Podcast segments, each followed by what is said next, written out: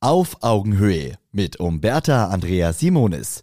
Die besten Lifehacks für Heldinnen und Helden des Handwerks. Kennst du das? Du hast es sowieso schon eilig und willst mit dem Umbau beim Kunden sofort loslegen. Nach einer sehr kurzen Begrüßung richtest du deinen Arbeitsplatz ein und fängst an. Nach fünf Minuten musst du schon unterbrechen, weil dein Kunde mit Sorgenfalten im Gesicht im Türrahmen steht und dich mit Fragen löchert. Hast du vielleicht etwas vergessen? Gerade zu Beginn des Auftrags braucht der Kunde vor allem Sicherheit, die du ihm mit klaren, strukturierten Informationen leicht vermitteln kannst. Austausch, Überblick und Vertrauen sind hier die wichtigsten Bedürfnisse des Kunden. Wenn du diese zu Beginn erfüllst, kannst du dann umso ungestörter ans Werk gehen. Außerdem ersparst du dir jede Menge möglichen Ärger wenn du alles geklärt hast, es keine Missverständnisse mehr gibt und du so reibungslos arbeiten kannst.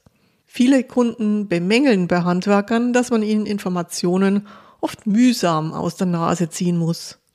Klar, du weißt ja, was du tust, aber Kunden wünschen sich, vorausschauend informiert zu sein, um den Überblick zu behalten und beruhigt zu sein.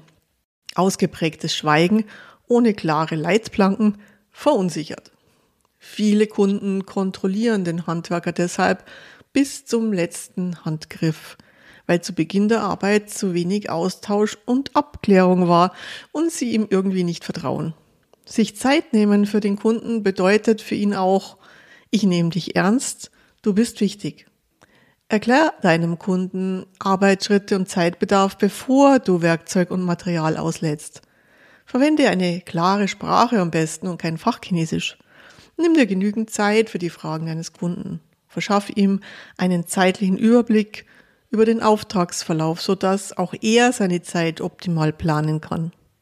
Gib ihm rechtzeitig eine zeitliche Einschätzung, wann du fertig sein wirst und ihn dann zur Abnahme brauchst.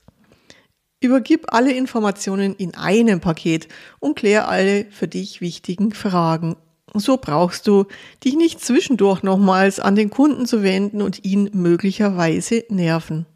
Weitere Pluspunkte kannst du sammeln, wenn du ganz klar deine Dienstleistung beschreibst, also wie du das Eigentum des Kunden schützt, Laufwege auslegst und am Schluss sauber machst. Das wirkt sehr selbstbewusst und zeigt dem Kunden, dass du an alles denkst. Hol dir dann das klare Go zum Loslegen vom Kunden, wenn alle Fragen, seine und deine geklärt sind. Und dann kann es für euch ein wunderbarer Handwerkertag werden. Auf Augenhöhe. Ein Podcast von Umberta Andrea Simonis, Simonis Servicekultur und Holzmann Medien. Eine neue Folge hört ihr immer montags, überall, wo es Podcasts gibt.